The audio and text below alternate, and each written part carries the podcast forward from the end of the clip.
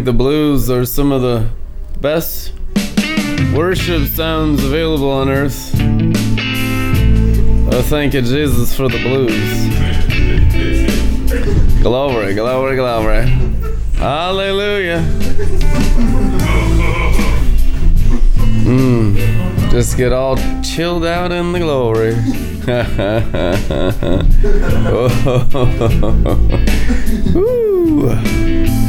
Thank you, Jesus. The name that frees us from sin and death to enter the rest of God the Father's best. You're in the fire to go higher. You are a flyer.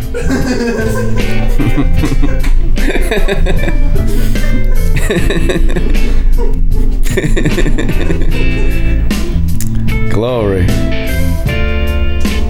Let everything that has breath praise the Lord. Let everything that has breath drink the glory.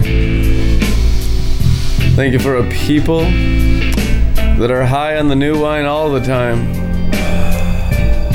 So they never whine. And they always shine. Brighter than the noonday sun. In the invisible realm. You're always bright. You're always in the heavenly flight. And everything in that dimension is always alright. Things are gonna be better than okay. This is God's day. With Jesus' blood, He did pay for our new day of a greater glory. Thank you, Jesus. Ah, salivating a little bit. I know it's good when the drooling anointing hits. drooling in the glory. The drool sign. I like the drunk sign that leads to the drool sign. Forward intoxicating progress of getting totally whacked and slippity slapped out of your head by what Jesus said. This is something he said. He said a lot of things. John 8 23, he said, You are from below, I am from above. You are of this world, of this earthly order. I am not of this world. I am not of this earthly order. Amen. Aren't you glad you're in Jesus, no longer in the earthly order?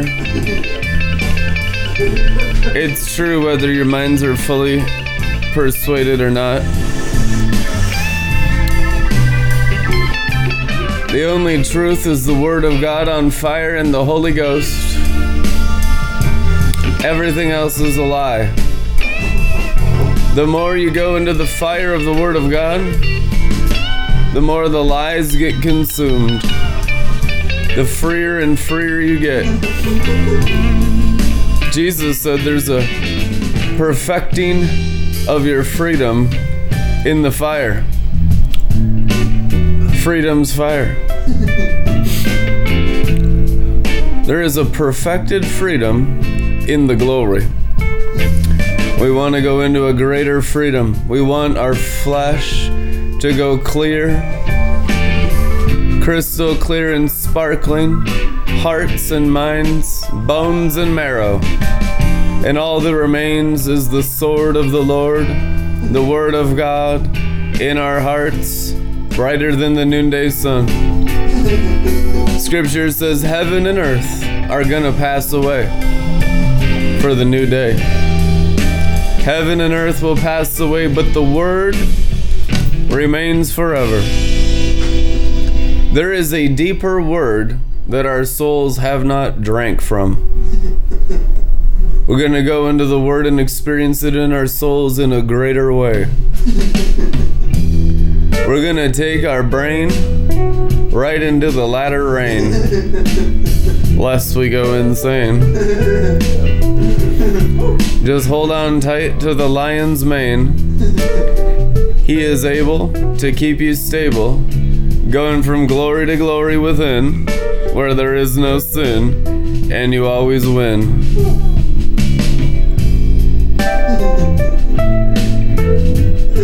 That is why I told you that you will die under the curse of your sins.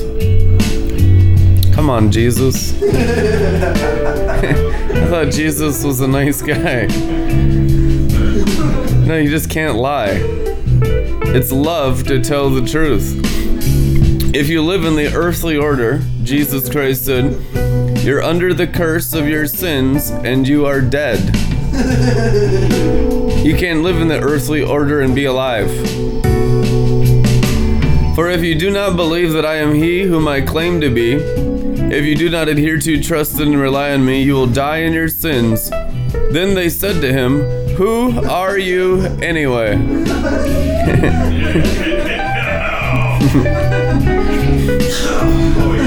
they questioned his authority.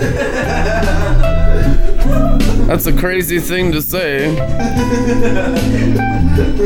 We better undermine his character. Jesus replied, Jesus cannot be outspoken by his creation. He's way smarter than us. Jesus said, Why do I even speak to you?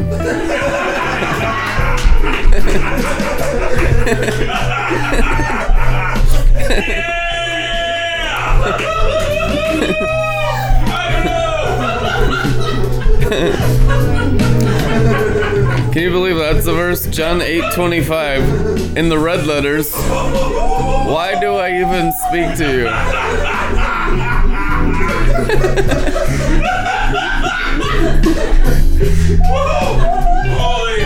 that's what it literally says. I am exactly what I've been telling you from the first. I have much to say about you and to judge and, and condemn. But he who sent me is true, reliable, and I tell the world only the things that I have heard from him. They did not perceive, no, understand that he was speaking to them about the Father. So Jesus added, When you have lifted up the Son of Man on the cross, you will realize, know, and understand that I am He for whom you look, and that I do nothing of myself of my own accord or on my own authority, but I say exactly what my Father has taught me. And he who sent me is ever with me. My Father has not left me alone, for I am always doing what pleases him. As he said these things, many believed in him. They trusted, relied on, and adhered to him. So Jesus said to them, to the Jews who had believed in him, If you abide in me and my word, hold fast to my teachings, and live in accordance with them, you are truly my disciples. And you will know the truth, and the truth will set you free. They answered him, We are Abraham's offspring, descendants, and have never been in bondage to anybody. What do you mean by saying, You will be set free? Jesus answered them, I assure you, most solemnly I tell you, whoever commits and practices sin is the slave of sin. Now, a slave does not remain in a household permanently, forever. The son of the house does remain forever. So if the Son liberates you, makes you free men, then you are really and unquestionably free. Yes, I know that you are Abraham's offspring, yet you plan to kill me. Because my word has no entrance, makes no progress, does not find any place in you. So, what is the entrance out of the earthly order into the heavenly order where Jesus said he was speaking from? The Word. The Word in your spirit is the entrance into the kingdom. To enter the kingdom, the Bible says you need keys, the keys to the kingdom. What are the keys to the kingdom? Every word God has ever spoken. All you got to do is believe the word and be translated into deeper realms in the kingdom every day. So you meditate on the word day and night, Joshua 1 8, so that you can enter the promised land. If you keep this word ever before you, in you, throughout you, your whole being will be translated into heaven, the Bible declares. How do we have a deeper glory, a higher experience in God? To be from above exclusively in all of our thoughts and outpouring from a heavenly resurrected elevation, in an elevation where there is no problems an elevation where there is no sin, no sickness, no disease, no immorality, no idolatry. The promised land is perfected for us already. It is the place of the fullness of the faith in the Word of God. we thank you, Father, for your Word. You want to hear some stuff about the Word? Yeah. We need the Word. The Word is salvation. What is going to make you brighter? In the days to come is the word in your spirit. Only one thing's going to happen as you go from glory to glory. The word of God will get brighter in you, and the world around you will get dimmer. the luster of the world will fall off your eyes. That's what scales are. The looking around, acting like a clown, ending up with a frown, all of that is turned upside down when the Word of God is believed upon and the Holy Spirit anoints the Word. Is the Word the Scriptures? Yes, it's the Scriptures, but it's your own experience in the Word that brings salvation. It's your testimony. Paul or John is exiled on Patmos for the testimony of the Word of God. No one else was there. Why was he there? Because of his faith in what Jesus said because of his great faith. He had done something a little differently than other believers. He's on a different level, way different level. He had greater faith. He had held the word inside his heart and made it his entire soul's existence, his entire soul's feelings, his entire perspective, his worldview. Everything he thought and drank was constantly, what is this promised land? What is this glory realm? it's the word of God consuming the senses, possessing you, taking over control of you, so that there's no other word in you except God, King of kings and Lord of lords. It's a sharing of union with the living word, Jesus Christ, King of kings and Lord of lords. There is a mystery in Revelation 19 of the coming of Jesus Christ, and it says that he comes as King of Kings and Lord of Lords in what form? The form of the Word. And the Word is riding a white horse. It is the fully anointed, carried by the Holy Spirit Word. It's the anointed one. What is the anointing on the one? What does it mean to be the one? The one is the Word, the anointing is the Spirit. Three things in agreement to destroy all the works of the devil, First John says the Word, the Spirit, and the blood. You're to need a lot of the blood. Because in the meantime, as the Word and the Spirit are sanctifying you, transforming you, the blood of Jesus will be constantly forgiving you. You just get constantly forgiven. You just don't even look at the inadequacy the lack of wisdom, the lack of maturity. Don't even look at your poopy diapers. Don't even look at your poopy pants. Don't even look at your problems. Don't look at others. Keep your eyes fixed on Jesus, the Word of God. As your eyes are on the Word, you get brighter and brighter and brighter on the inside until all you can see is the glory. Those are eyes that fully see. The eye salve that you purchase from Jesus Christ so that you may see are eyes that are burnt out of your eye sockets in the glory. There's fire in his eyes. He wants it in yours. How do you get your eyeballs baptized in fire? so that there's no more lust of the eyes. I tell you what, only one way. There's only one thing the scripture prescribes to sanctify your senses and your eyeballs. It's the word, it's the meditation on the word, it's putting the word into your eyes, the windows to your soul. In the center of your soul is your spirit, and the center of your spirit is the very throne of Jesus Christ. And Jesus will come as you put the word into you, and he will glorify it right inside your eyes. Revelation 1 He has eyes of flashing fire. We need those eyes of flashing fire more than ever before. It's part of the armor of God to have your eyes covered, have your eyes burnt through. Not just some kind of external anointing, not just some oil on my eyes, but all the way through the soul into the center of the spirit, a river of fire flowing from God the Father's throne and the throne of Jesus Christ in our spirit, in our center, outpouring seven blazing torches in our souls, fully yielded and controlled by the working of the energy of the Word of God. You're gonna get energized. What does it mean to go from glory to glory? Energy to energy. There's an energy that overcomes death. We have little tastes, little glimpses into glory. We feel the power of God strongly at times. Kind of goes up and down. Sometimes we're feeling really, really energetic. Other times we just gotta lay down and take a nap. Just tranced out, whacked out angelic surgery. The heaviness of the glory, the kavod of God comes upon you and just knocks you out. But you know, the knocking out for the upgrade of the angelic surgery in your soul is that when you wake up and regain consciousness, there be a greater Holy Spirit energy surging through your soul, and you will see a greater glory within you as you constantly meditate on the promises. You can have them before your eyes.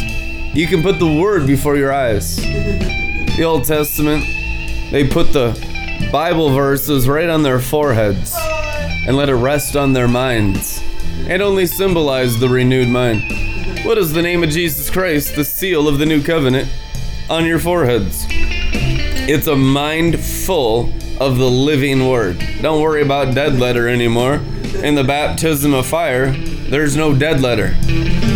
That's why a lot of people resist the baptism of fire. You can't take your own opinions, doctrines, theologies, interpretations of scripture into the fire because that's what gets burnt up in the fire is man's religion and doctrines of demons which are everywhere.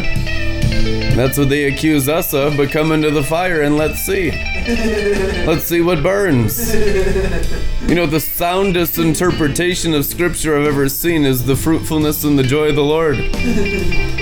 You can rejoice in every promise in the Bible. They say there's over 32,000 promises from Genesis to Revelation towards you from God in the Bible, and all of them are yes and amen in Christ Jesus. So when some of these verses begin to work in your life, what is the promised land? The word of God fulfilled in your soul. The promised land is the word that has conquered all the witchcraft of Satan and his angels and the sorceries of Babylon the Great and the curse of the fall and getting struck by the stars that fell from heaven, getting struck in your heads and all kinds of stuff going on in the realm of the natural from the one third that fell. And when the word of God triumphs and conquers, it's devouring all of that works by words. That's why Satan's called a lawyer or the father of lies. So it, ha- it has to be a word from an enemy to work a curse, to work poverty, to work sickness and disease. You can't have a manifestation in the theater of the earth without words. Everything here is made out of words. Doesn't matter if it's English, doesn't matter if it's Hebrew. What matters is what is written and believed upon by the hearts. So if you change your hearts to believe God's word, it melts down the elements, the elemental spiritual forces of wickedness become a super magnifier of the forces of righteousness. It's like two different staffs. They're both words. One came from Moses' hand, the other from Jannes and Jambres, and they fought in Pharaoh's courtyard. The Bible says that the two staffs materialized into snakes and fought in the natural realm as snakes in Pharaoh's courtyard. There's the courts of heaven on earth. Moses' word, the word of God, the lawgiver from the mountain, no longer is Sinai, now Zion, but it's the word of God. It's God's living word versus Pharaoh's dead letter. And Pharaoh got devoured, and the sorcerers of Egypt were consumed. It's all about words. What is the warfare we wage? It's a warfare of words believed upon, acted upon, versus every other word working in the world. You look at politics, it's just word curses continuously, it's sorcery. You look at religion, it's just words. It's like you have to believe these words. But the Word of God is the only one that's alive. How can you know the difference? A personal, intimate relationship with the Holy Ghost is the only way. Jesus called the Holy Spirit Savior. Amen? So the Word saves you if it's breathed upon. Okay, it's the inspired Word. The living Word is the Word that the Holy Spirit likes. Forget what anyone else likes. You have to get into the interests of the Holy Ghost. If you're not into the Holy Ghost, just forget about it. It's all religion. But you can go deeper in the Holy Ghost. You can go deeper than anything you've ever seen in the Pentecostal charismatic church in the Holy Ghost. The Holy Ghost will transfigure you and cause you to overcome death.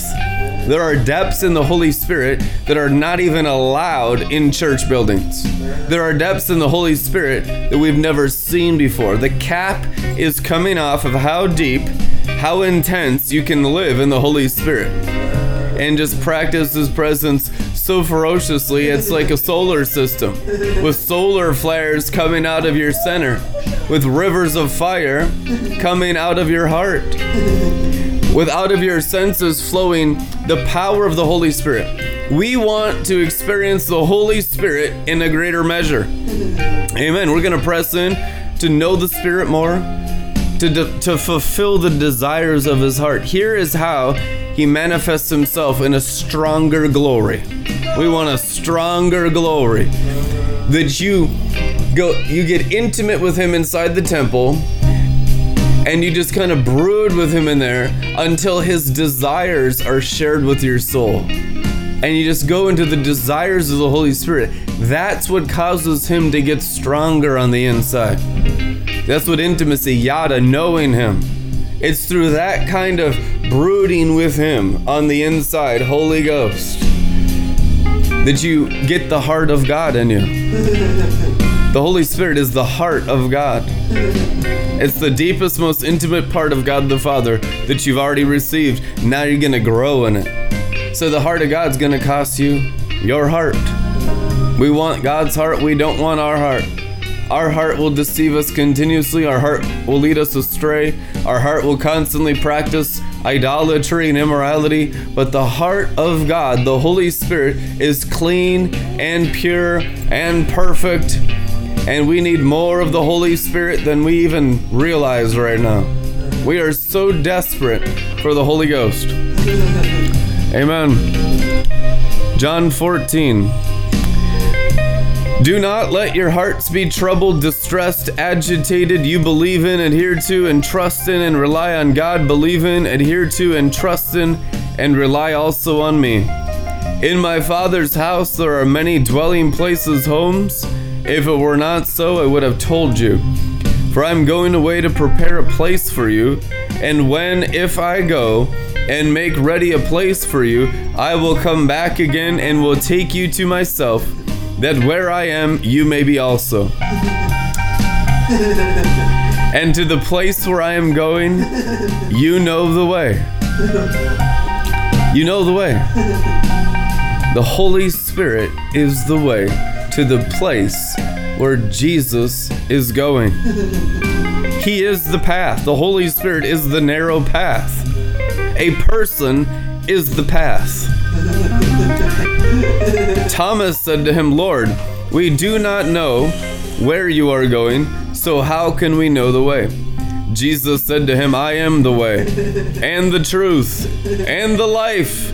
No one comes to the Father except and by and through me. If you had known me and learned to recognize me, you would also have known my Father. From now on, you know him and have seen him.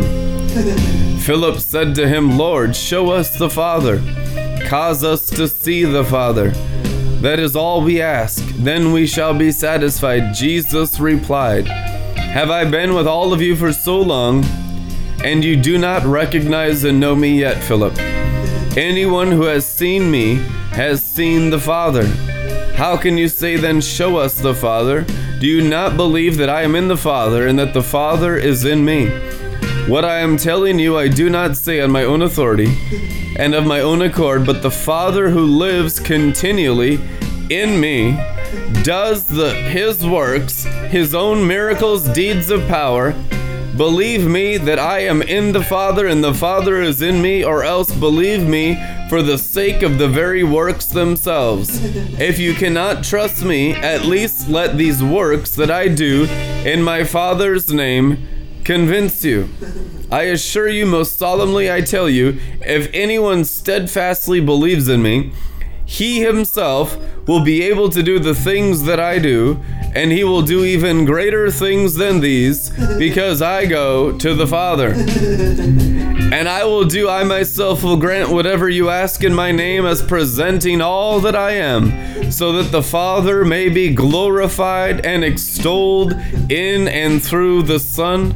Yes, I will grant, I myself will do for you whatever you shall ask in my name as presenting all that I am. If you really love me, you will keep and obey my commands. And I will ask the Father, and he will give you another comforter, counselor, helper, intercessor, advocate, strengthener, and standby. that he may remain with you forever.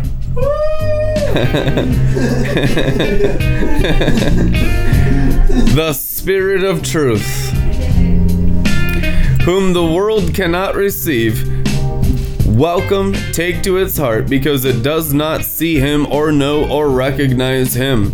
But you know and recognize him, for he lives with you constantly and will be in you. the Spirit of truth is in you. Hallelujah.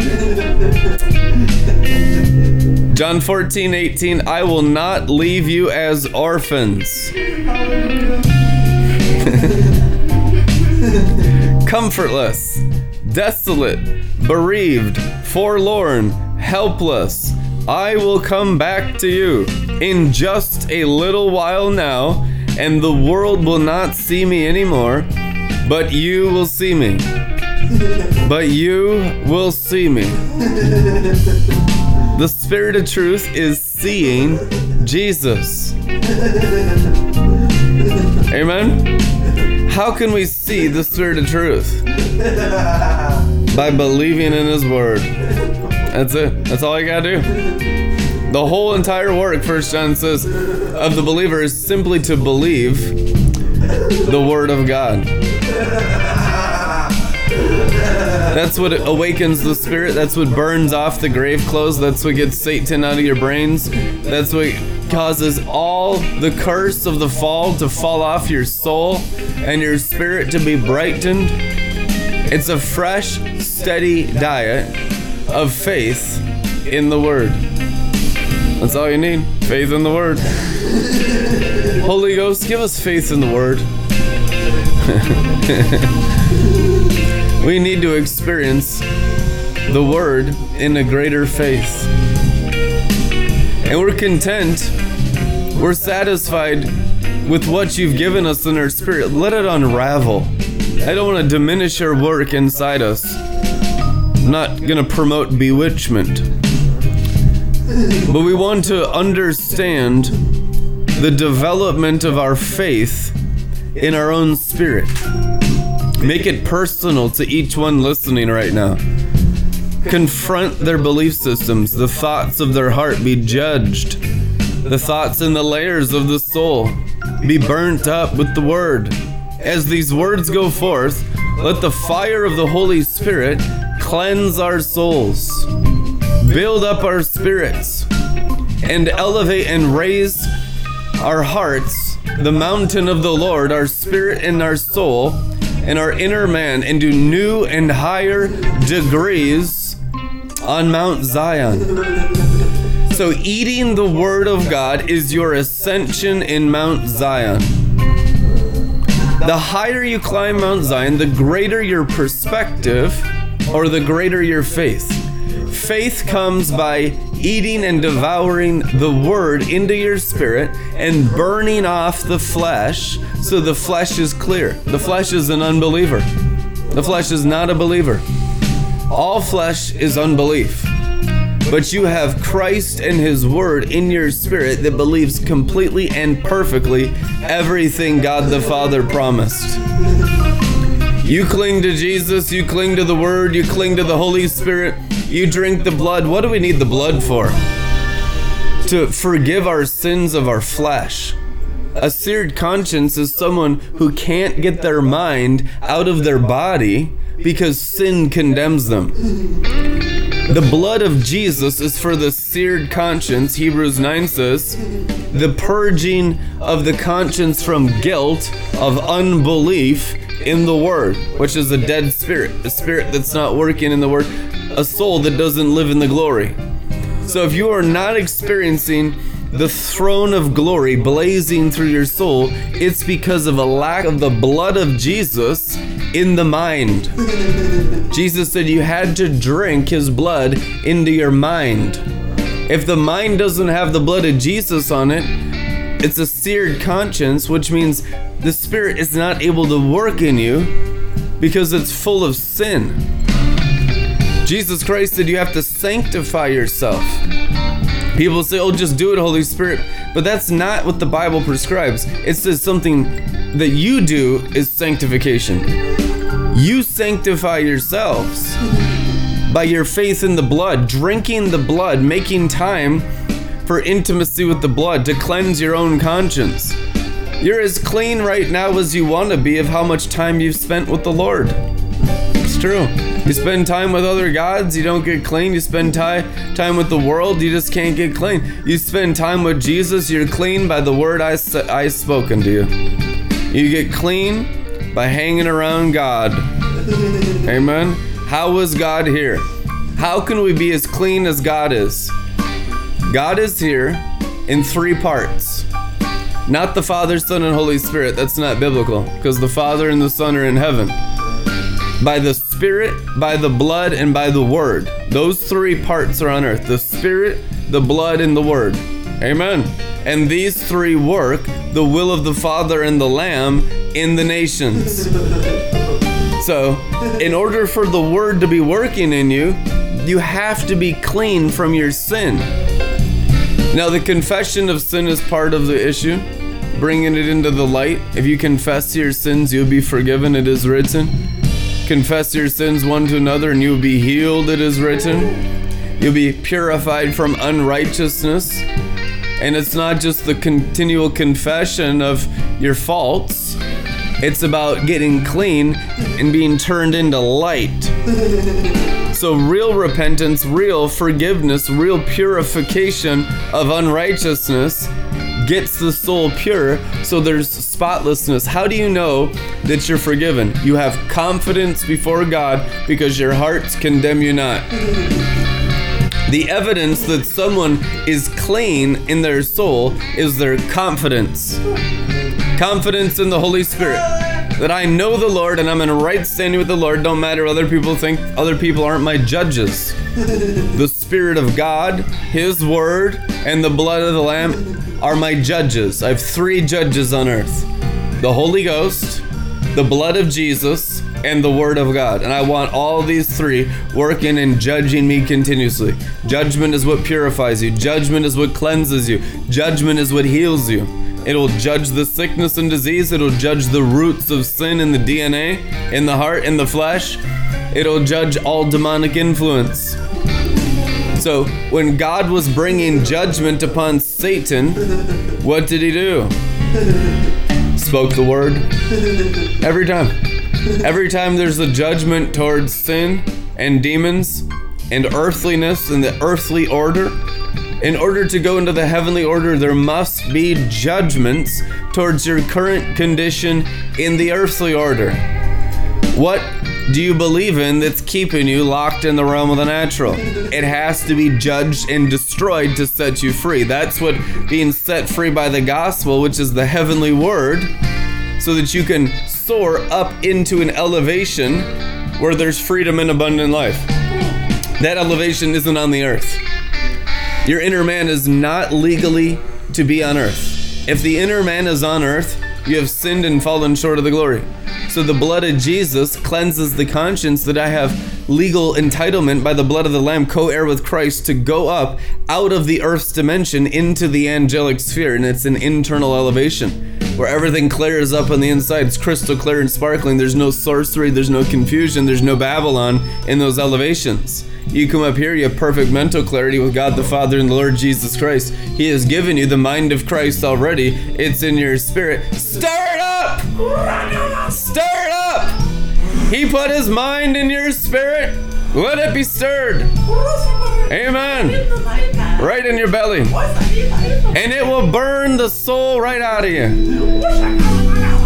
The soul that is in a lower elevation is conscious conscious of its surroundings, but a soul in higher elevations by the internal resurrection of the Holy Spirit, his word and his blood is not aware of their surroundings, only aware of the glory. Practicing the presence of God is being constantly, ever increasingly aware of Him on the inside, less and less. So when, when we say, I must decrease and He must increase, it's our awareness of our surroundings, it's our awareness of others, their judgments, their opinions, their thoughts don't matter. All that matters is the Spirit three judges on earth, the Bible says it the Spirit, the Word, and the blood. And so you're only aware of the Word. If anybody wants to come into these dimensions, you release the blood upon them. That's what loving unconditional is. That there is blood for you, blood spilt for you to cleanse your conscience from practicing the earthly order. Jesus Christ of Nazareth called the curse of the fall earthly order. That's what living with demons, that's what being a prostitute of Babylon is. It's simply being earthly. You have to rise from the dead. You have to be heavenly. It's not legal to be earthly. Even though your outer man looks earthly, you are not your outer man. That is the simple outside of the temple. That's why Jesus said, You look at the temple and you're not actually seeing God, you're just seeing the bricks that Herod bought $40 billion in bricks. But the glory is in the Holy of Holies inside the temple that's not the outside of the temple that's God. It's the light in the center of the temple that's the living God. Amen. So we got a lot of externalism on us. We need a lot of internalism. That's how you get forgiven. That's how you get everything to fall off of you. That's how you get set free. The Word of God will lead you internally into a greater glory. The whole point of it is to be set free from the realm of the natural, but if your mind is on things below, you cannot be set free. The gospel will not work for you because you don't believe it and you don't obey it. It takes faith and obedience. What is obedience? Let the word work. Let the word be the worker, and you yield to the word. You know how to yield to every other word. You know how to yield to the word of your boss.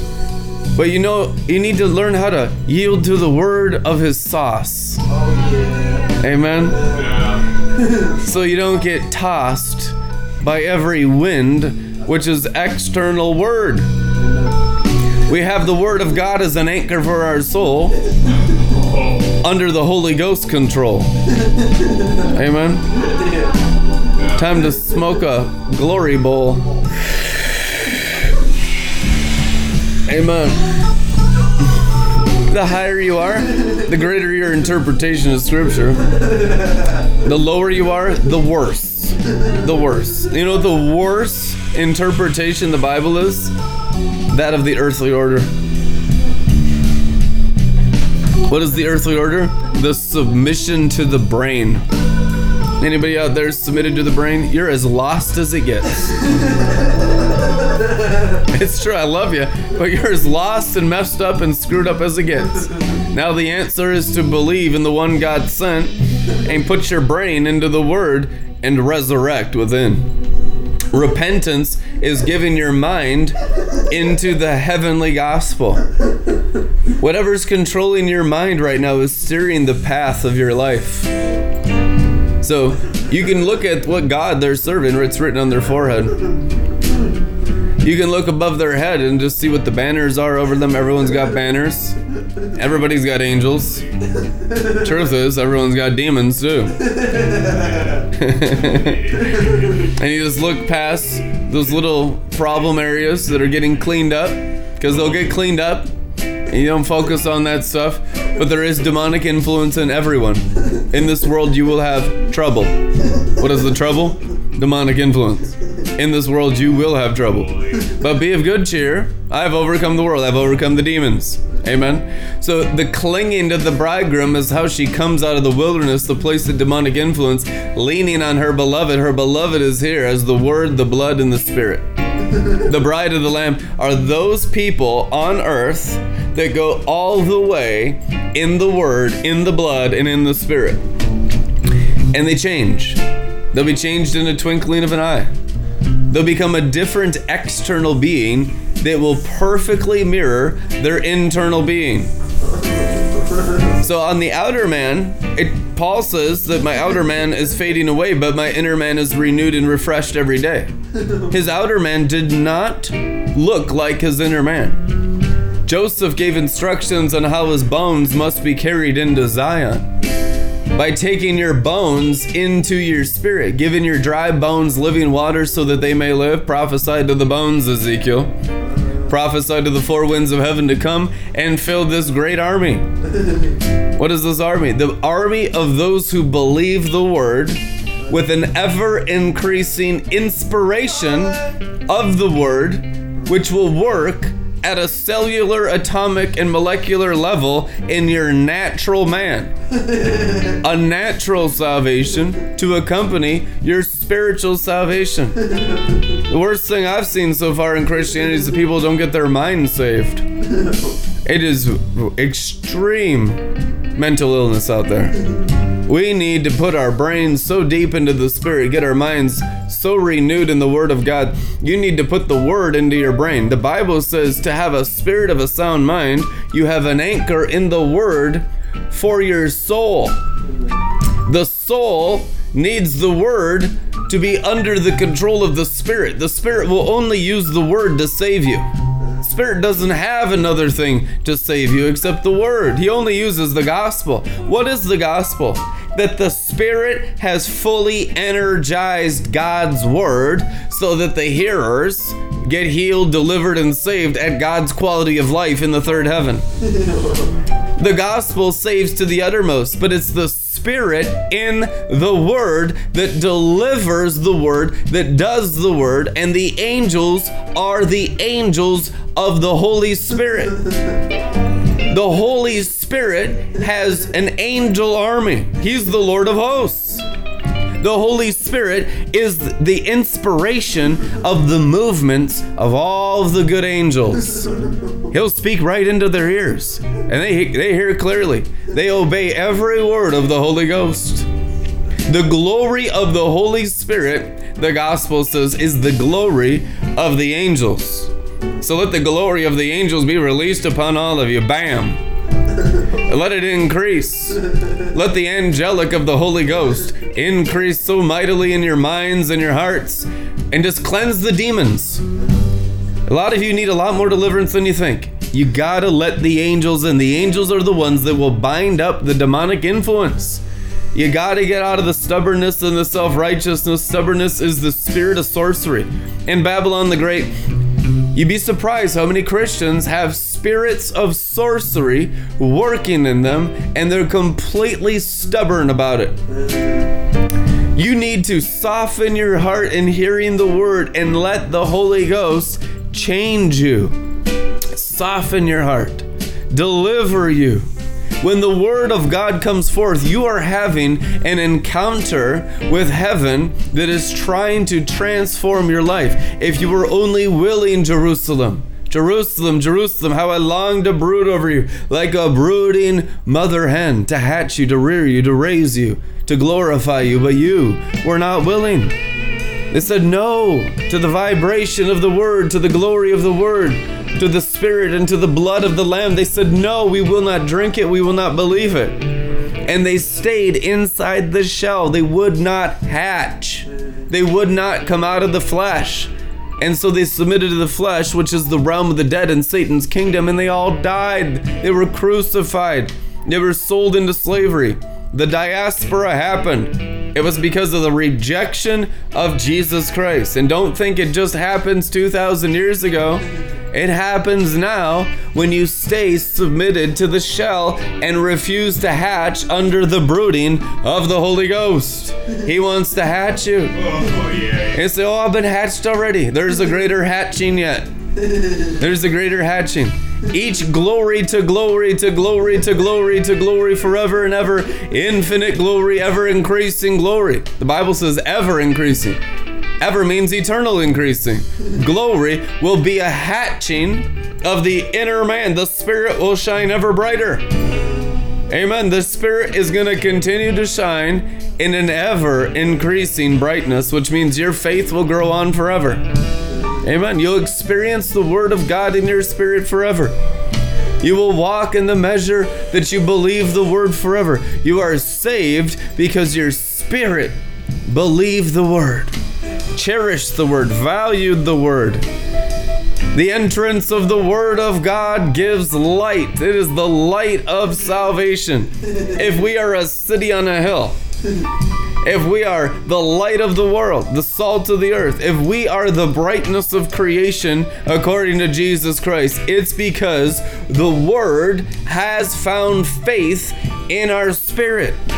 When that word gets through all the junk and the dust and the debris of the soul and the flesh and the goat, and everything we've covered ourselves with, covering of the world, the clothing of the earth. If the earth is peeled off by the word of God, the word is deposited directly into the spirit. You need the word in your spirit for a greater salvation. How saved do you want to get? What is sa- salvation? Light. Jesus said, It is the light of salvation.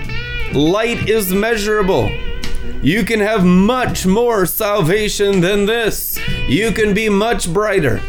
It is the Spirit, it is the blood. The blood invites you for a greater glory. The blood is your exodus out of Egypt.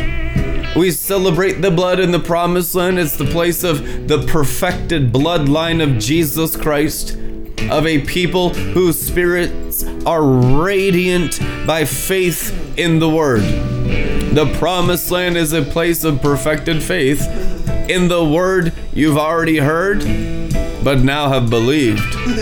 And when you believe it, your body will act on it. When you believe it, you'll obey it. If you don't believe it, you disobey it because the word's not working in you.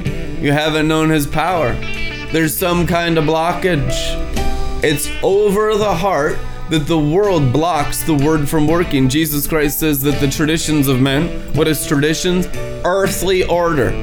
Practicing anything earthly, the Bible says, will nullify the working of the power of the Word of God by man's traditions. You need man's traditions out of you. You are being delivered from the earthly order of man and woman. That is the worst thing you could get into is the earth dimension of Christianity of man and woman. That's as fallen as it gets. You got to get out of that into the spirit and the living water. And the living water of the spirit will lift you out of man's tradition. We've come out of man's tradition. We've come out of the tradition of the assemblies of God. We've come out of tradition of the Roman Catholic Church. We've come out of the traditions of any building made by human hands. We're coming into a place that's a tradition free zone, a ritual free zone. We're coming into the perfected freedom of the word. What does it look like? Stardom. It looks like radiant glory shining in every direction. And what do you do in that perfected place of freedom? Enjoy the freedom. Enjoying the freedom is the work of freedom, is enjoying life. What is the activity? Whatever the activity of the word is, you're carried on a cloud of the glory. You're carried on a cloud of the Holy Spirit. The Spirit of God is a cloud for everyone who's tasting that freedom of the word, working in their soul, working in their mind, working in their bones, working overtime, working in the new wine, working to make your faces shine. He's working in you, His word, His power. All we gotta do is yield and get out of tradition. Remember, it's the tradition of the Jews that caused them, gave them legal right, in agreement with the fallen angels, to reject Messiah. They say, no, we'll take the Jewish religion instead of this new covenant weirdness. This is too unpredictable. We have all of our building structures already set up. We have perfect doctrine, 400 different rules that we obey every day. And they chose religion and tradition, the vast majority chose that against the freedom of the river. This is what people do when they're cowards. Cowards reject the freedom of the river because they don't know who's in charge of this thing because they don't know the Holy Spirit. Holy Spirit's in charge of this thing and he's different than man's legal authorities. The earthly order is demonic. It's based on the fallen angels. So you look for authority in the earthly order, but the heavenly order is based on the freedom of the glory of the sons of God. The greater the authority of the heavenly and the above, the greater the freedom and the authority of the person who's walking with God in the heavenly realm. Freedom is an evidence that this person is walking in Holy Spirit authority. Bondage, tradition, earthly order is the evidence that this person does not know God. does not know God. Those that know God will be lifted up by God. What does the Bible say? If you only believe, you will see the glory of God. If you only believe, you will see the glory, Jesus Christ said in the Bible. Are you seeing the glory? You don't believe. Believe and you will see the glory. We have heard the scriptures so much that we have calloused hearts. A lot of us have been around so much tradition and religion that our souls have rejected the working of the power of the Word and the Spirit and the blood. That it's a substance that's not mixed with our spirit. That our spirit is buried under our soul's activity the goat got bigger instead of the spirit getting bigger. You know why people don't feel the presence and the joy of the Lord and the wine and the kingdom dimension of oil? You know why? Because they're feeding the goats. The Bible calls the soul and the flesh goats. Tabernacle of Moses, goat skins. You're feeding the goat. You're never to feel God's presence in feeding the goat. You know, if you feel, feed the spirit, the goat dies. And that's why people get persecuted because you're killing goats. Killing Goat Ministries Worldwide International Inc. what is the killing of the goat? It's the killing of the Adamic soul. Yeah, there's the old man's soul, which is the experiences and the expressions through the soul that's buried under the dust of the earth. That has to die in order to fly. If the goat lives, just forget about the kingdom. You'll never experience the kingdom.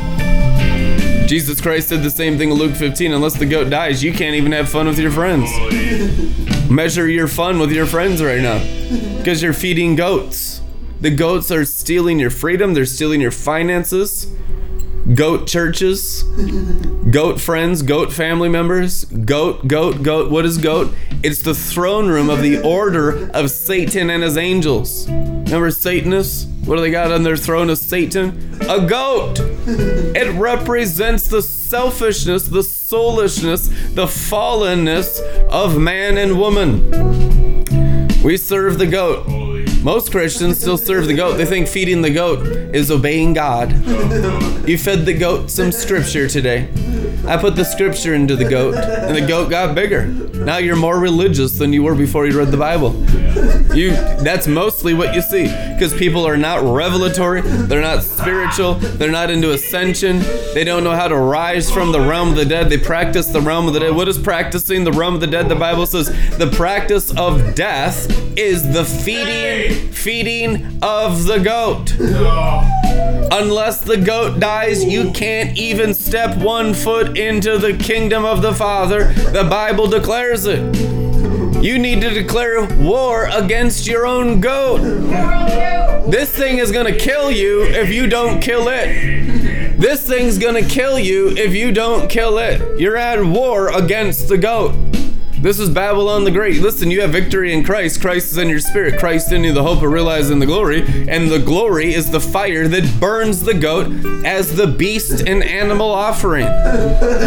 We're here to burn animals. We're here to burn goats. We're here to burn anything that your heart and your brain are connected to. The Holy Ghost is what cleanses you with fire, but you have to be willing to give your heart to the fire if you come in and you're not willing to give your heart and your mind to the fire, just forget it. You need to go out there and get beat up by your system more. you're not ready to serve God. Jesus said about those people, get out of here and let the dead bury the dead. He wasn't interested in wasting time with people that wouldn't give him his heart and brain. They wanted idols. They wanted religion. We want the fire to burn our hearts. We're willing to sacrifice everything every day for more of Him and less of us because we love the priesthood. We thank you, Father, for burning up the Adamic nature. We don't like the self nature. We like the Christ nature. We're all in to the spirit nature. We want the development of the word, and I like paying the price of the soul because that's how you get transformation. That's how the soul gets clear. That's how the mind gets clear. Mental clarity is a rare commodity in Babylon the Great. It's mostly confusion everywhere. I deal with Christians every day. They are lost. They're lost in politics and faith in re- the Republican Party. They're lost in the realm of the natural. Most of the prophecies they have have mixture in them, and there's a lot of good stuff too, but I'm telling you, there is an accuracy for the God inside minded ones to live in perfect bliss and perfect glory, perfect mental clarity today. Today. Today, you're not gonna have to wait another 40 years. It's not about maturing into this place where I have mental clarity. No, it's the fire in your current level. Jesus had clarity as a one year old, he had clarity as a two year old. Infancy is not being full of sin and demons. It's not infancy to be full of sin and demons. That's not God. Okay, so infancy is to be perfect Jesus at one. That's six month old Jesus, Christ in you. Two year old Jesus is normality, not any worldly influence, not sin, not immorality, not idolatry, not religiosity, but just His purity. You can experience that perfectly in your spirit from the moment you first believed. Don't let the devil deceive your mind and pull it into the soul, pull it into the realm of the natural.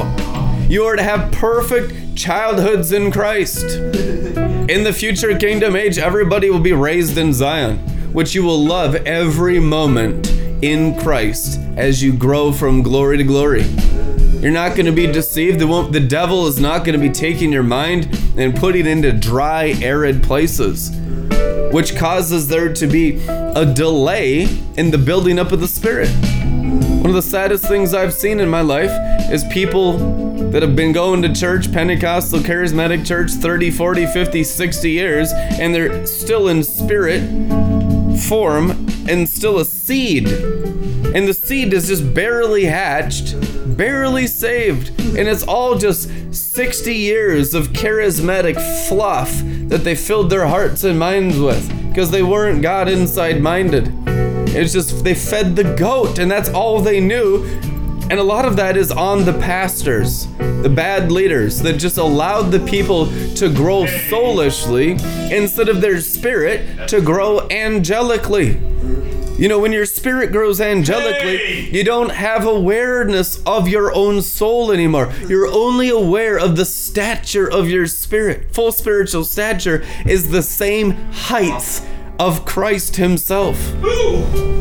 So that you are walking in the same glory of the resurrected one Holy. the same power, the same authority of these ones he's not ashamed to call brothers and sisters.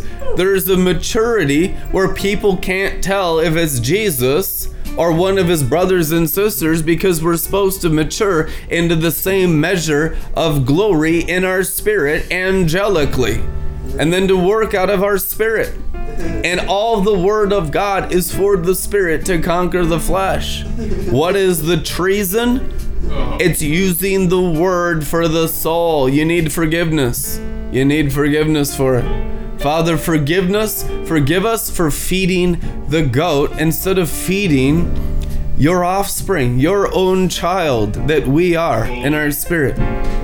Let all the deposit of the Word of God that has blocked our spirit from growing, that dead letter, that religious spirit, let it be crucified with Christ. Let the cross go right through that soul tie to the religious devil. You need deliverance from the religious devil. And the cross will pierce the head and the heart and deposit it into the spirit. And is set free from all those layers of religion. The curse of the fall is just layer after layer after layer after layer of religion. That's all the curse of the fall is, is religion. You know that? It's just religion. When you overcome religion, which is the word working in the soul, the go to the heart and feeding the go to the flesh, religion, and it goes all into spirit, you are in perfected freedom as a one year old in Christ. And the only temptation, you see this every day for the young believers, is when religious people, mature Christians that are false mature Christians, come around and try to bind them up to get them into feeding the goat again. That's what the Antichrist is. He comes as a goat in the heart, but externally, he'll probably speak in tongues. Yeah. He'll probably do evangelism on the streets. all the stuff. He comes in the, the guise of Christ, which means all the stuff Christians do, the Antichrist will do. Isn't that what Judas Iscariot did? Judas Iscariot did all the same miracles, healings, signs, and wonders as the other 11. But he was the son of perdition. One of you is the devil, Jesus Christ said. The devil did all the exact same works. So works do not prove you're right with God. What proves you're right with God? Intimacy with God. John leading on the heart of Jesus. Going after God's heart, getting into God's heart. That is the evidence. The Mary of Bethany anointing. The breaking the alabaster box, which is not even concerned with the outside realm. Not worried about Martha baking cookies in the kitchen. Not worried about what Satan there in the room is thinking of her offering, her extravagance, her intimacy towards her Lord. She just poured it all out on his head and then just laid at his feet and lived in the glory. That's what life in the glory is. It's based on intimacy. Without intimacy, You can't know the Lord. If you're not an intimate person, you have to become an intimate person to be saved. I mean, is there anything more intimate than Holy Spirit, Lord Jesus, come into my heart? I mean, you just allowed someone to possess your soul with the confession of your mouth. But any act you do with your body is permission for a spirit to come in because you're intimate with it, because you're using your body to serve it. That's why our bodies must become the temples of the Holy Spirit. Who is in you, whom you receive from God, not being our own, bought with a price, therefore honoring God with our bodies. Our bodies are consecrated for the Spirit's desires, for our God.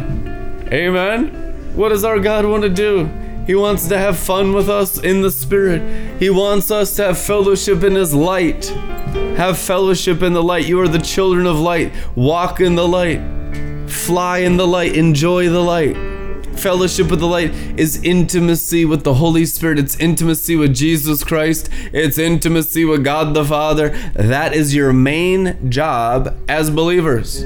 Song of Solomon is as high as it gets. It's just intimacy with God, cuddles with God, hugs with God. It's real until you're satisfied on the intimacy with the Holy Spirit, with the Spirit of truth. So it's intimacy with the Word. It's intimacy with the scriptures. Amen. When the scriptures went into John's mouth in Revelation, it went right into his belly. Uh huh. It went right into his mouth. It became one. There is an intimacy in his very spirit. There's depths and layers of knowing God and intimacy with God. And just like an intimacy in the realm of the natural, it births things. What are you going to birth out of intimacy with the Word? The whole kingdom of heaven in the natural dimension? Those that are intimate with the Word. This is how the Word hatches. This is how the Word births forth promises. Promises come out of intimacy with God. The promise keeper desires an intimate relationship with you in your spirit. And if you are one with Him in spirit, which is obedience, what is obedience? To love God the golden rule, the new covenant law love God and then love your neighbor. That same spiritual, pure, white dove intimacy in every word. It's called the word of life. They can sense how much love is in your words, not a drop of lust, not a drop of control and religion and sorcery, none of it. All just pure love white dove, pure love from above, pouring out. All you can drink, the Spirit and the bride say, Come and drink. What are we drinking? Love. We're drinking the love that's in the Word. The bride will speak the Word, the bride will preach the Word. Inside the Word will be all the living waters of life, of God the Father's life, and Jesus Christ's life. And so the Spirit and the bride will rule this world with the Word and the Spirit forever. Forever and ever. And that's what Revelation, that's the end of the book. So now we're learning how to get into the victory of the Word, the victory of the Spirit, get marinated in it. All His words turn into a fountain, a fountain of the Word, liquid promises. Promised Land was demonstrated by Jurassic sized wine grapes because they're liquid promises. The river of life is the promised land outpoured through the soul at an elevation where all the words of God are working inside your soul. The substance inside your soul is no longer human. It's no longer dirt. It's no longer from the earthly order. It's the heavenly order of Melchizedek, which is God's righteousness. You know what righteousness is? Divine love. What is practicing righteousness? It's how to practice the highest way in God. It's how to love angelically. We don't know how to do that. We just have a human concept of love, which often is mixed with perversion. But the heavenly love, the divine love, is fire. Song of Solomon says God's love is fire, a seal of fire, divine love forevermore, a love that's stronger than death, and is a seal over the heart to no longer practice false earthly love, phileo, fake love, soulish goat love. There's a false love practiced amongst the soulish who believe the same belief systems, but it's all based on dead letter. It's unity of the dead letter. It's unity of the demons. Unity of the demon spirits. But then those that crucify their hearts and minds, they have the unity of the anointing oil, the unity of the glory, the unity of Zion, the unity of the New Jerusalem. And then it comes down as a scroll. That means that it's completely washed in the living water, and the Spirit has perfected His belief systems in our souls. I don't want a belief system from the nations from Fox, from Breitbart. I don't want a belief system from any man. I want the belief systems of what the Spirit of God, the only living God on this planet, believes. If I have an opinion about anything that doesn't agree with the Spirit of God, I'm wrong. I need to be corrected. Holy Ghost, burn us up. Yes! Get everything out of our heads that the Holy Ghost doesn't believe in. Amen. Resting tongues of fire, a people set apart Yes. to believe all the same things the Spirit of God is. When you are praying, prayer is making room for the Holy Spirit's belief systems. What are the Spirit's desires? What are the Spirit's opinions? He has an opinion and a judgment about everything. Yeah! I don't care what you think. I care what the Spirit of God in you thinks. You got to make room for the glory. Let the Spirit of God change you. You know, repentance is aligning your inner man to agree with the Holy Ghost. You know how you walk in the glory? Because you agree with the Spirit of glory, the person of glory, the Spirit of truth. The person of truth is the Holy Ghost. And when you're deceived and you're choosing lies, you're just saying no to Him. You're quenching, grieving, resisting the Spirit, which is the quenching, the grieving, and the resisting of salvation. You want a greater glory? You gotta repent. We must repent and agree with our inner man, with the Holy Ghost about everything. A disciple doesn't have an opinion, a disciple doesn't have a will. Disciples don't have any rights. It's the Spirit of God in me that is the right, that is the will of God, that is the opinion and the judgment about everything. This is not a human gospel. This is the Holy Ghost, the divine word. We're not temples of human beings. That's an abomination. That's false Christianity. We are temples of the Holy Ghost. And we need to be really, really filled and flooded with God Himself and get everything out.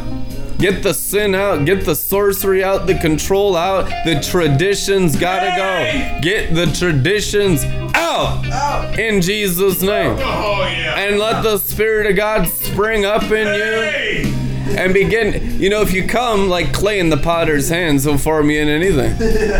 He'll test you too. Y'all, you really believe this stuff? Let's see. I might mold you in to just be some kind of black coffee cup for a season. Clay in the potter's hands, and we're thinking he's gonna make us into some kind of porcelain doll. No, he'll, he'll turn you into something black yet lovely. Song of Solomon, black but yet lovely. Just to see if your eyes are on the idolatry of the external natural realm. You know, we're looking, we want to become the beautiful swan of the glory, but we need to get undignified from the natural realm. We need to get set free from our own unrighteous judgment towards ourselves and the delusional ideas of what the fulfillment of the promises look like because you don't know. The brain cannot know the promises. They're spiritually discerned by a person who's given up what it needs to look like. It's true. It's formless. The Holy Spirit's formless. So he's at war against your forms, which is your interpretation of his promises. I have warred against the forms of the prophets since starting ministry because it never happens the way they suppose it's going to happen. We've waged war just ag- um, as much against the prophets in this generation as we has against the devil because people think it's going to happen a certain way. It's not going to happen any way the carnal mind can discern. It's a promise in the Bible. It's going to happen through the destruction of your carnal mind and the intelligence of your false Christianity. It'll the judgments of the fulfillments of the promises, especially of the sons of God, will come in a judgment towards man's traditions. Pentecostal, charismatic, Sunday morning, blah blah blah traditions. And we say, oh, we're not traditional, we're not religious. Man, you're deceived. You're deceived. Until until I can look at your spirit like an archangel shining from a cloud in the in the skyline, they're, they're, you're not even practicing real Christianity yet. You're not. It's just a bunch of stuff in your head that you know is true. Hey! That's demonic faith. Demonic faith is just practicing doctrine in the brain, practicing the flesh, practicing grave clothes.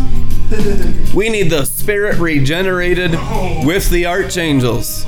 We need to stand before our Father's throne with Gabriel in the presence of his glory so strongly that our spirit is just a being of fire with no satisfaction with the flesh. The Bible says, Know, no man after the flesh. That's all false religion. But the spirit has God's throne in it. And if you can yield and sacrifice the flesh, you will stand up on the inside in his righteousness, shared with you by grace. And your angelic stature will go from glory to glory. You'll never be yoked to anything externally. You'll be yoked to the throne of the Lamb internally. Glory! Your spirit can shine in an ever increasing glory. Oh, What it looks like in the realm of the natural, you're free from it. Free from man's opinions, man's judgment. But we discern spirits. You're not free from the apostles' judgment. You're not free from the prophets' judgment. oh. The government of God sees accurately the development of the human spirit in the gospel of God, and you will be built up according to your desire that you want to be spiritual and no longer carnal. And it's not a denying of the natural realm and false holiness. In fact, Jesus indulged in the natural realm. He was called a drunkard and a glutton, which means true spiritual growth is the maximum enjoyment of the world and the kingdom both at the same time. That's what Jesus and his apostles lived in. There was no sin in it. They never they didn't sin. Jesus never sinned. He never got drunk on alcohol. There was no party spirit, no revelry, but there was a party spirit in the glory. There was a freedom in the glory. There was an enjoyment in my presence as fullness of joy. He is the right hand of God. He is the pleasures forevermore. He is the very sword of the Garden of Eden. He is the very habitation of eternal pleasure.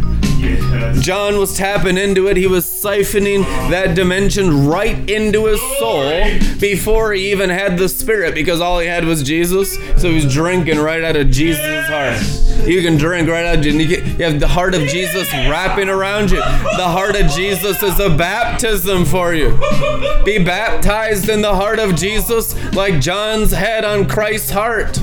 You can be flooded with the pleasures of God. Not just deep down within, but on the outside so you don't sin. And you always have a Holy Ghost grin because you're always high. Floating around in the glory cloud. We live on cloud nine. Cloud nine church. That's our church. We're always on cloud nine. And you get there by simply believing the word. The word is what carries you up into higher experiences. Put it put it in your spirit and then pay the price for the soulish crap that's blocking it in your soul to not experience the greater glory. When you're confronted within, that's the spirit of God loving on you, convicting you of you just taking territory that belongs to him. That's what it means to be a thief. What is Satan the thief? Stealing the territory of the spirit in the original design to consume and fill man's soul. That's the main thing the devil stole was the soul possessed with the world instead of possessed with the Holy Ghost. This is what he wants. He wants to take over this territory right here. This is the soul. Right here in the heart. The heart is a perfect container an interior mansion for the possession and the dwelling place of the Spirit of God. The Holy Spirit lost his house. The devil stole the house of the Spirit. 1 Corinthians 6:19. He wants his house back. He's an interior decorator. He's going to clean it up. He's got perfect taste and everything. You're sharing the habitation with the Spirit of God, and God's in control. He's your master. The Spirit of God is our master. The Bible says it. In order to go from glory to glory, you must know the Spirit as your master, which is to become a disciple. You need this in every area of your life. When the Spirit is your master in your soul, it perfects all things outwardly because it's an outflowing of His control, which is called peace. Living in New Jerusalem is living under the control of the Holy Spirit in original design. Does it look like everything's perfect on the outside? Probably not to a religious person. But on the inside, it's perfect peace when you're controlled by the Spirit of God.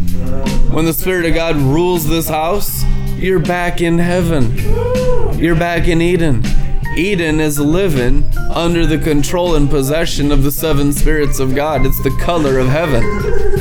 It's the color of the glory. The black and white, the wrong and right, the do's and don'ts of the soul of satanic possession of religion are burnt out of you, and the color of the glory, freedom, and the abundant life of heaven is flowing through you like seven blazing torches within you. That's the transfiguration of your soul.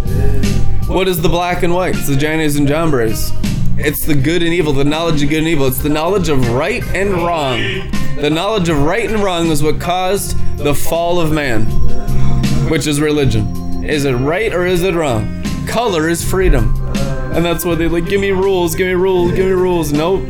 The only rule is practice those seven blazing torches, the law of liberty in Christ Jesus, that you stay free in the spirit of color, the spirit of the rainbow, the spirit of the seven spirits of God that you stay free in the glory. The law of freedom in Christ Jesus, that your soul stays fulfilled and satisfied on the seven spirits of God. And if you've never heard this before, just seven spirits of God possess these souls, these seven interior castles of each soul at the sound of my voice, and loose them from the knowledge of good and evil, and possess them with the tree of life. The Holy Ghost is the tree of life. You have the tree of life. He just wants to conquer your hearts. He will consume your hearts with fire. He's going to clean it up because he's a neat freak. Oh, he's a perfectionist. Uh, you've never seen perfection like the Holy Ghost. And he's not neurotic about it. He's perfect about it. He's peaceful about it. But he is a clean freak. He likes a crystal clear, sparkling temple.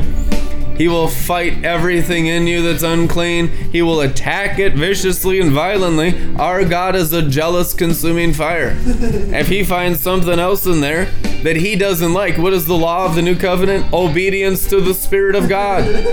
Those that obey the Spirit of God fulfill all the law, the Bible says. So when the Spirit of God starts revealing stuff in you, he's like, that's gotta go, that's gotta go, and he just starts throwing bags of trash out of the windows of your eyes. And I mean, just like the demolition team, he brings in the demolition angels. Hey! Your old mansion sucks. Yeah. I mean, this, it's condemned oh, under the law of freedom in Christ Jesus. I mean, it, it I ain't gonna live in that. I mean, those you can't get the stains out of those carpets. We gotta burn them. He starts tearing out everything in the temple. He will. He and he puts new fountains in there, new fireplaces in there. There's many rooms in the Father's house, which is the dwelling in our souls. You are the house of God. You are the temple of the Father. You are the dwelling place of God. He wants to dwell in the rooms of your soul. He wants to dwell in the eyes of your soul. He wants to take full possession of your soul. It's the word that gains entrance. And this this stuff becomes clear in you and you start to see him interior decorate. It's a crystal palace. The cleaner you are in here, the happier you are. The more joyful you are. The expression on the outside is as clean and pure as it is on the inside. This person has allowed God to change their interior castle. They've given God their heart, their mind, their soul. A soul under God's control is joy unspeakable and full of glory, the Bible says. Someone who's given their soul to the Holy Ghost is walking in the fullness of His presence, in His joy, in His love, in His peace. Unconditional love, because it's not based on anything outward, it's based on the possession of the seven spirits of God inward. So th- these men in the first century, they'd walk in it so deeply, they'd be persecuted, they'd be stabbed, they'd be fed to lions, they'd be sport in the Caesar's Colosseums. They do this stuff, but because there was such an internal possession of the Holy Ghost, it didn't even matter. It's just like next step, okay, we go. Didn't even feel pain. Many of them never felt any pain as they were brutally treated, as many of them were brutally murdered never felt any pain. There'd be there were stories of these martyrs who so glorified their souls oh. That when they were gored by bulls by Caesars and they just have sports with them out there for the the sinners' entertainment, they'd be disemboweled, they'd be separated from their bodies, they'd have their heads chopped off, and they wouldn't even know they were dead yet. Their head would still be talking. They have their chest cavity over there, their legs over there. It'd be like, did they release the bulls yet? I mean, can you imagine being that high in the glory that you don't even know? You've been chopped up into a hundred different pieces. Hallelujah. And they weren't afraid either. Listen now, the Holy Ghost is, will chop you up in a hundred different pieces. And then saute you in some kind of dinner for the Father to eat. And then you're going to be digested into God and reassembled in the liquid glory. In the liquid promised land, which is living in the Father's belly, living in the Father. If there's fear of death, just forget it. You can't enter into any of these promises. You have to be crucified with Christ and overcome the fear of death. Once you overcome the fear of death, now you have no more covenants or contracts with the kingdom of hell. If there's still fear, there's still contracts that you have with the enemy. That's why you have to break off those fears by letting the Holy Spirit work inside you. And it usually takes time because we're so fallen and He's patient with us. He's not in a rush. He loves raising us. You know, if we resist him enough, he does have emotions. He does get frustrated if you're constantly saying no to him helping you. Just like he just wants the best for you so desperately. And that's why he's, sometimes he's aggressive with you because a lot of people are really dull and really disobedient. And so he will confront you and, and show you how wrong you are and destructive towards your own soul and, and towards other souls you are. We need the conviction of the Holy Ghost. The Father loves us, therefore he corrects us. It is written. And if you're not corrected, that means you're not receiving his love, Hebrews says. We need correction in the love of the Father to change us. Because a lot of us are self destructive and we don't even know better. It's just because of a lack of revelation that everything we think and do just kills us. And He wants to heal us and raise us up and teach us how to practice life, teach us to not have negative things in our life in any direction and just to have a perfect life. See, the Spirit of God's job is to perfect us and give to us what Jesus earned. You understand that? The Holy Ghost's mission towards your soul is to make you a co heir with the inheritance that Jesus earned by his obedience to the Father. And if you are not partaking with the inheritance of what Jesus earned, that means the Holy Spirit is not working in your life, that you have not allowed the Spirit to give you the inheritance of Christ. So, first and foremost, a relationship with the Spirit. Allow Him to change you into Christ until Christ be fully formed you and give you the inheritance of Jesus. The Lord Jesus' inheritance is shared with humanity who is changed into His glory. That's how awesome Jesus is. That's the true workings of the Messiah. It was to share with believers his inheritance. You know what he inherited? The Bible tells you in Colossians the entire universe. Every single star, every moon, every sky, every city, every grain of dirt, every car, every company, every ocean, body of water, lake, and river was the inheritance of Jesus Christ, is what the Bible says. That he has inherited the universe from Satan by his works on the cross. He is the legal owner of the entire world. And the Spirit of God is trying to give you a major inheritance, not a minor inheritance, but His nature of the Holy Spirit, the white dove, has to be formed in you. Because Christ is the only one that gets the inheritance. You don't get it in unsanctified form. You don't get it in your nation's form, in your expression of you. You don't get anything. Christ gets it if He's formed in you, which is what the Spirit's trying to do in you. That's why you gotta hatch. That's why you gotta let them brood. That's why you gotta let them change you. And just don't be stubborn and you'll change. Stubbornness is what shuts them down. Potent sorcery is a people that have completely said no and rejected the Holy Spirit. There's a lot of people that have done that, that have said absolutely no to the Spirit of God changing. That's the potent sorcery, Babylon the Great. And yes to just man's religion and rebellion and secret sin and just living as human souls.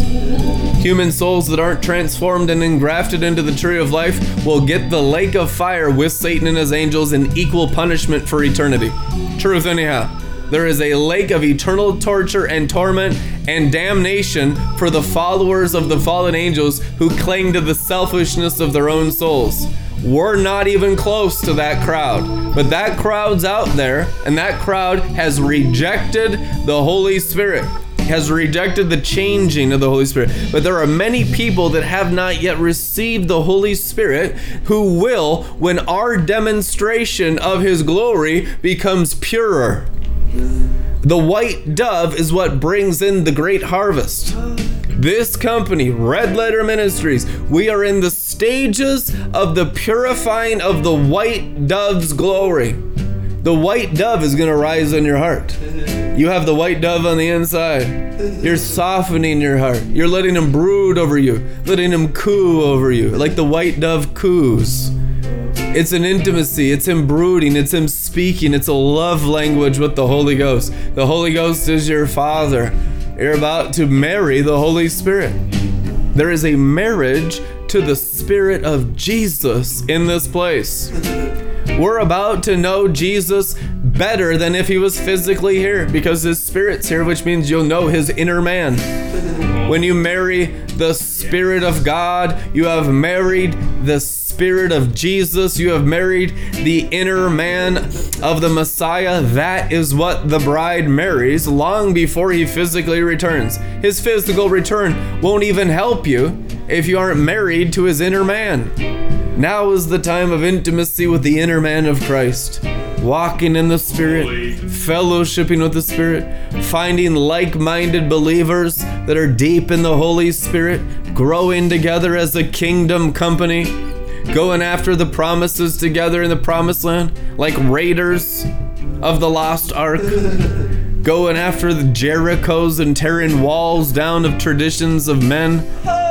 Taking territory in the Holy Ghost, in righteousness, a, a spiritual violence that advances God's kingdom violently in the spirit with no physical means necessary, just violent, radical belief systems of God the Father, the Lord Jesus Christ, and fully backed by the Spirit of God that imparted the truth into our hearts, that's outflowing like flamethrowers through regions. I'll tell you what the tabernacle of David is, I can see it right now. It's the covering of fire over the whole earth. Its hearts blazing in the fullness of the transfigured word. And the word of God will become a canopy of God over every city, over the whole planetary system, over every skyline. Fire, what's the Bible say? What's the type and shadow in the Exodus? Cloud by day, fire by night. The fulfillment of that is the earth consumed in glory fire. You know what it looks like? It looks like a rainbow. God's perfected fire is rainbow. Glory is rainbow. Seven spirits burning. What are they burning in? Full color. Holy. Removing the black and white of religion through all nations, tribes, and tongues. Oh Just liberating them. You need the rainbow fire burning through the skyline. We release it out of our spirit by our faith, out of the vision right now of the Holy Ghost to burn through the whole planetary system with new color. New rainbow impartation through every brain. We are the influences of the thought life of all nations, no longer the principalities, but the princes of peace. The Israel of God of the 144,000 of the angelic heavenly sphere of the heavenly Jerusalem that rule by the word of God fully manifest through their spirit in God. By the will of God. What's the God's will? To take back the planet from the devil with the word, with the blood, with the water, with the spirit, and with the awesome ability of your spirit that's mostly still dormant in many of you, that your mind has not awakened to yet. You're going to be renewed in your mind to the Spirit's ability. And your spirit will eventually rule and reign with Him angelically.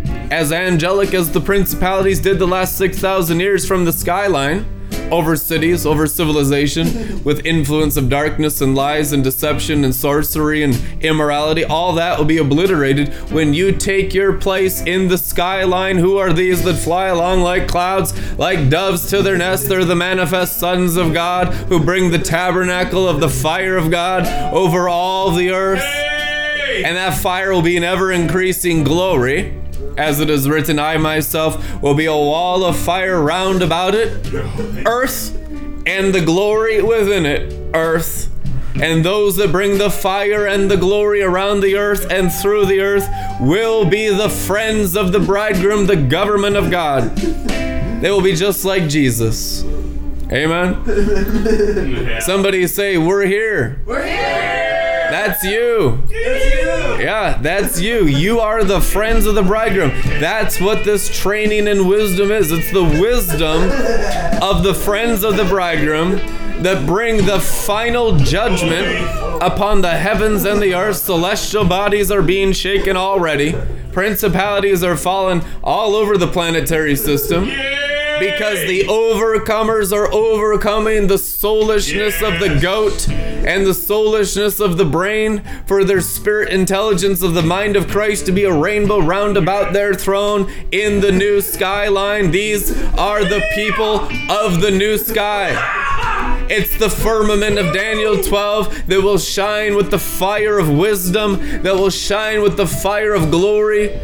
Isaiah 4 says it'll be a canopy of divine love over the entire earth. the dome, the superdome, the metrodome. Every word a home run from heaven. It's like dropping Homer hankies on everyone's head. It's like dropping baseballs on everyone's head. Amen. You let it hit in your head. Each time you're hitting someone in the head with the scroll from that dimension, they're gonna rise up a little higher. Yeah! Like, thank you for striking my head so much. You're welcome. You're welcome. Amen. And the sun shall no longer strike them, which is the sorceries of the fallen angels, because they're getting struck with the word. That's what the Bible says. That my words fall like light rain on tender mown grass from the mountain. That a, a mountaintop people that live in the mountaintop city of New Jerusalem, they will bring forth the word of God mixed with their spirit in fire upon every head. You're gonna burn up every head on earth. As the higher you rise, the more power there is in your words. So when you whisper stuff, it just happens effortlessly, according to your elevation. And your authority gets so strong that there be instant consequences for disobedience. That's true. This is not an optional deal. This is government. If you don't obey, you go right into the death of the devil. A lot of this stuff is life and death on every word. And it's fun and it's joyful, but the fun and the joy is the serious business of heaven. It's ad- advanced righteousness to be this happy all the time. It's advanced righteousness to be this drunk all the time. It ain't no small deal in heaven, but on earth we're so deceived we don't understand the things of heaven, the highways of God, and we just treat them as common. I mean, to be drunk all the time and to be practicing righteousness, teaching wisdom, you're living the Son of God's life. You're living Jesus' life. You are in the testimony of Jesus. You have followed the narrow way into a heavenly throne existence. Some of you already are living a heavenly Jerusalem life. And now you're just trying to get everyone else around you to live. That's what an overcomer is. A conqueror, a more than conqueror. What are you conquering? You're conquering minds. You're conquering hearts. The fruit of righteousness is a tree of life, and he who wins souls is more than a conqueror. Wise. Wisdom is what consumes beasts. Beast just means there's no regeneration of the spirit, and they're living under the earthly order of the fallen angels. Wisdom comes around, obliterates all of that, gives you an option to escape and ascend. If there's no wisdom, you're stuck in the realm of the natural. When wisdom comes, infinite possibilities because the Bible says that wisdom lifts us up into the presence of his glory. How much wisdom do you want? Until the presence of his glory has burned out the whole universe. Amen. That's how much wisdom we need. It's not even optional. We're going to continue to grow in wisdom. What's wisdom? The working of the word, the depth of the word, the fire of the word, the treasure, the value of the word.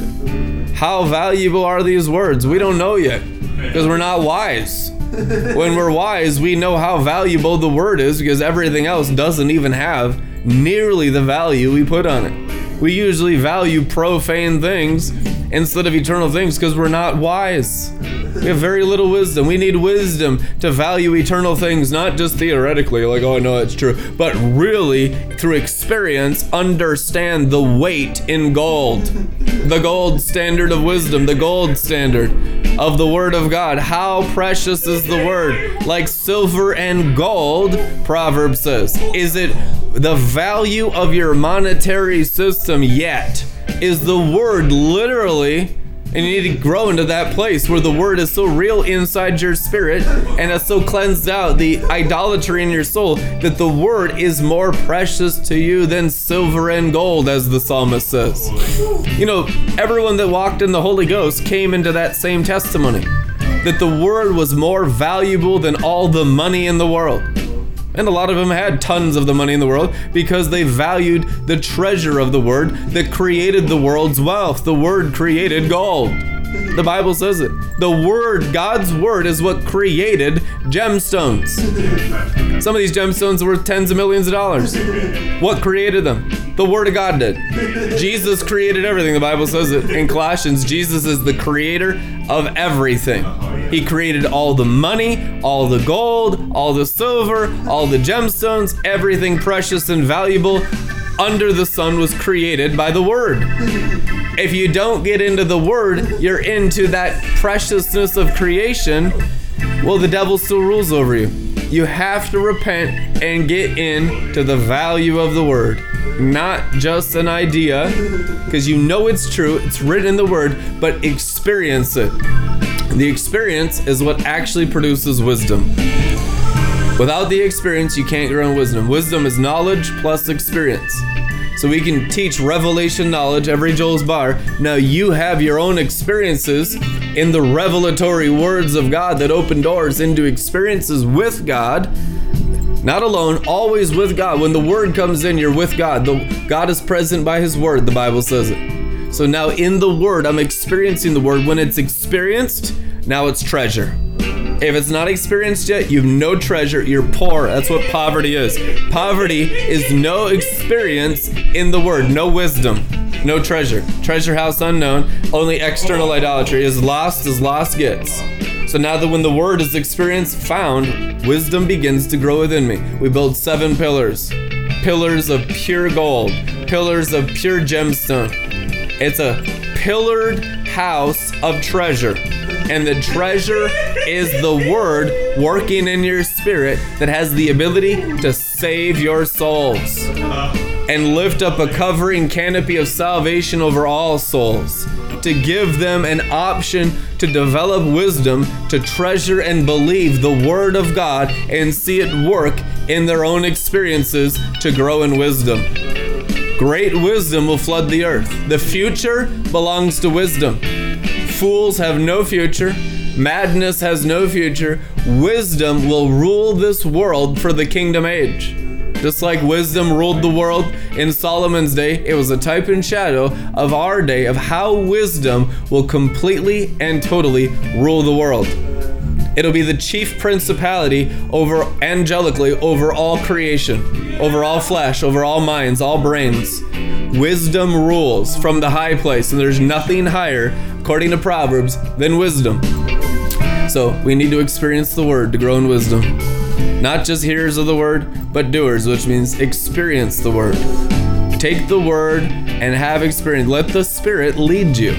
When you hear the word, He'll lead you into experience of the word because it's not complete in you simply by hearing. Now there needs to be Him and your spirit doing, doers of the word, not hearers only. It's not strange fire, it's the fire of God, it's the fire of glory unless the experience of the word is burnt in the soul, there's no actual possession of glory yet. Because glory only comes, the Bible says, from great wisdom. Wisdom lifts us up into the glory, from glory to glory, because I grew in wisdom, which is more experiences in Jesus Christ, the Word of God, until we come into the experience of so much of the Word working throughout our souls that we're in that King of Kings, Lord of Lords realm, the rider of the white horse in Revelation 19, which is the realm of Joel's army, the armies of the living God, the overcomers dimension, the glory dimension, the realm of the more than conquerors who have conquered the world by believing and working in the word and growing in great wisdom. Your future is hidden in wisdom. Amen. That's all you need to grow in to be perfectly successful in Christ. It's faith in the Word, the ability of the Word. It's the redemption back in the Garden of Eden is just wisdom. Lord, restore the ancient wisdom, the wisdom of the ages. Teach us your word. Let us experience your word. Each person I pray for at the sound of my voice that would experience and be led by the Spirit of God in the Word of God for greater experiences where they need wisdom to kill beasts, to conquer their soul and to glorify their soul in the working of the Word and the washing of the water, to develop their faith of their spirit and to overcome their faith in their flesh. Amen. Thank you, Father. A people who are fully wise as he is wise. And that is the fellowship and the communication amongst the overcomers is the language of wisdom that comes out of experiencing the word of God in the spirit. Amen. So the fellowship only comes from experiences in the word. Yeah. The communication of the language, it's called a language of wisdom. There is a wisdom spoken amongst the mature that infants in Christ cannot speak yet. Why? Because they don't have experiences in the working of the word. They don't, don't have enough experience in life yet, in the river of life. So this between Joel's bars and everything you're doing, it is to develop wisdom and you'll have experiences. The beast will try to defeat you, the demon will lie to you. That is also part of wisdom's journey. Wisdom kills her beast, which means there's beasts around. Psalms 23, which is a wisdom, the Psalms are considered a wisdom book.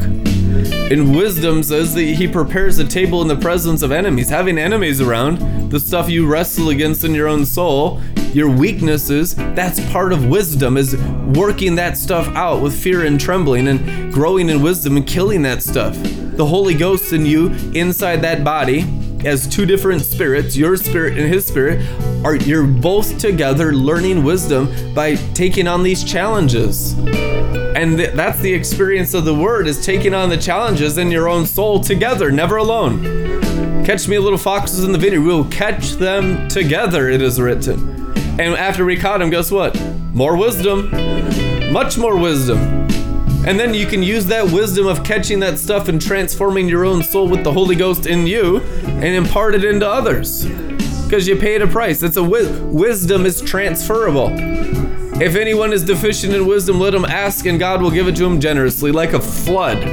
A flood, which is the flood of the experience of Jesus, the spirit of prophecy, the testimony, and experiences of Jesus are what come in like a flood. Now let's see how much of your soul can handle it. How much of God's experiences do you want in your life until you just burned out and just live in the high priest life? And there's nothing else in there except Jesus Christ and Him crucified. That's what we want. We want all of Jesus Christ and nothing less. The standard height of Christ's own perfection. The mark of the high calling in Christ Jesus, and Christ be fully formed in us in maturity and the communication of wisdom in the rulership of this world under the word of God, King of kings and Lord of lords. From the high place of the sky, the cloud whose rider and his name is Yahweh the rider of the white cloud, the rider of the white horse, he who wears the golden crown. What is he? The Word of God. And you got up there in your spirit because of believing it and experiencing it in your own hearts and working it out through all the realm of the dead around your bodies. And you've gone up, grown up like a tender shoot from glory to glory. Stuff has tried to shut you down, but that's how you develop wisdom. You're lucky. The more they've resisted you, the more wisdom you've grown in. Because the more beasts you've had to kill, and the more wine you've had to mix, the more opposition, the greater intoxication, the greater the rewards. God's entrusted you with great rewards if you've been greatly opposed by the kingdom of hell. And your treasure house is full, and your treasure house is complete. And the works of God in you are complete and full and overflowing. Your cups overflow with wisdom and treasure, Yeah. which is the Word of God.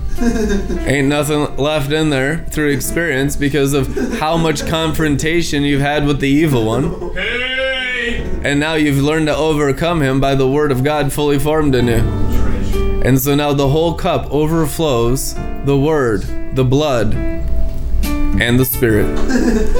And these three are in agreement that God has chosen you to rule this world. Hey. The anointing of the rulership of the sons and daughters of the living God is in these three gifts.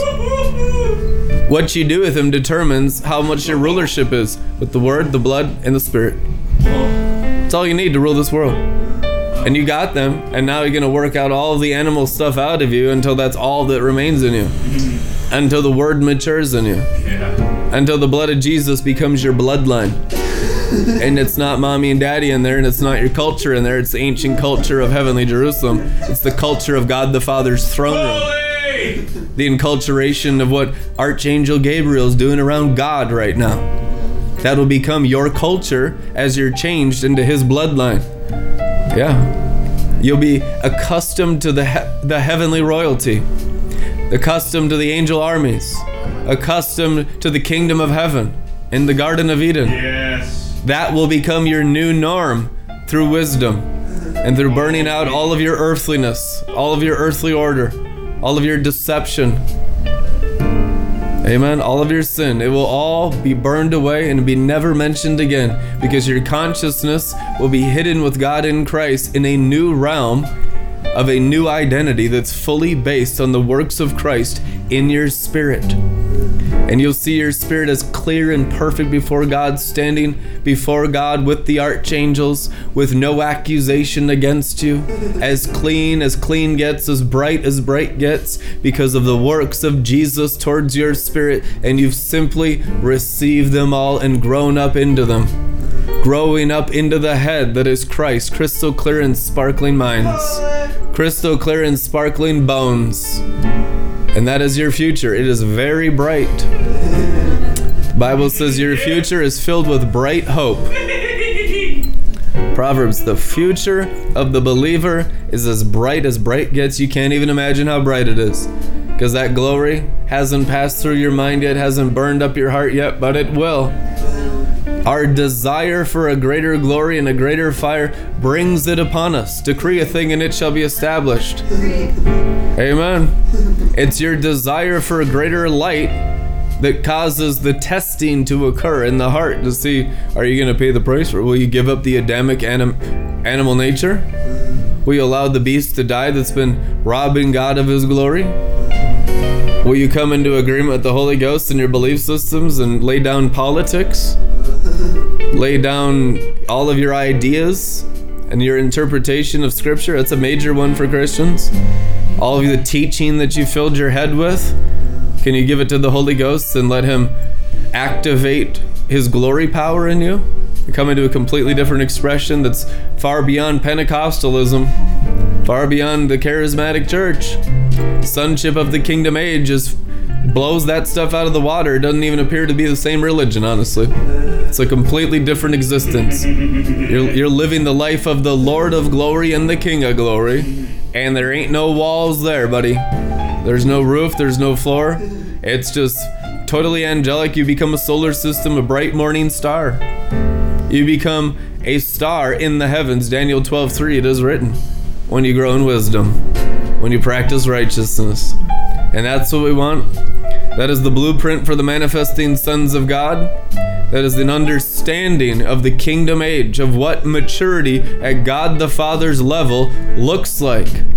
And we just thank you, Father, for a people that will agree with it and let it change them in their inner man into that manifestation of God the Father's desire for his sons and daughters to come into the same maturity as Jesus Christ and all these people in Jesus' name. We thank you, Father, for the assigned elect angels helping each one inherit a greater salvation as they're molded and changed and inheriting salvation from their angels sent from God to heal them, deliver them, and to raise them up higher in the ways of God in the coming days. In Jesus' mighty name. Father God, I pray you'd speak to every heart about financial obedience and bringing in financial sacrifices into Red Letter Ministries. Consecrate this, this person's wealth and their house and their marketplace and their business to the kingdom of God and future proof them in the kingdom age. All of their weird ideas about money and the natural realm be burnt up and let the wisdom let the wisdom of Proverbs that says all wealth belongs to wisdom be imparted supernaturally by the grace of the Lord Jesus into their spirit and burn up their hearts and their heads. Get each one into financial obedience that they can sow into the kingdom, to grow into the kingdom, to get deeper into the kingdom financially for financial prosperity of the kingdom in their lives, for salvation for their bank accounts salvation for their businesses, salvation for their marketplace. Let salvation arise in our people's finances. Let your finances get as saved as your spirit.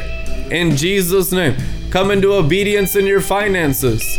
Ask the Holy Ghost, Holy Ghost, how am I to support Red Letter Ministries and the manifesting sons of God and the wisdom of the rulership of the kingdom age. I want to partner with Red Letter Ministries and hear the Lord for yourself. Get a revelation for it. Tithing, some of you tithing 20%, 40%, not just the traditional 10%, and God will double, triple, quadruple your income in the glory, all things are possible. I know of people that tithe 90% of their income and they still live in $500,000 houses. There's no cap on it except your own belief system. Get a grid for a greater glory in every area of your natural life, carried by the Word of God, working by the angels of God, and you'll have more angels assigned to you when you give the Word more work in your life. In Jesus' name. Amen. Bless you guys. We'll see you tomorrow. Peace out. Yeah! yeah! Yeah.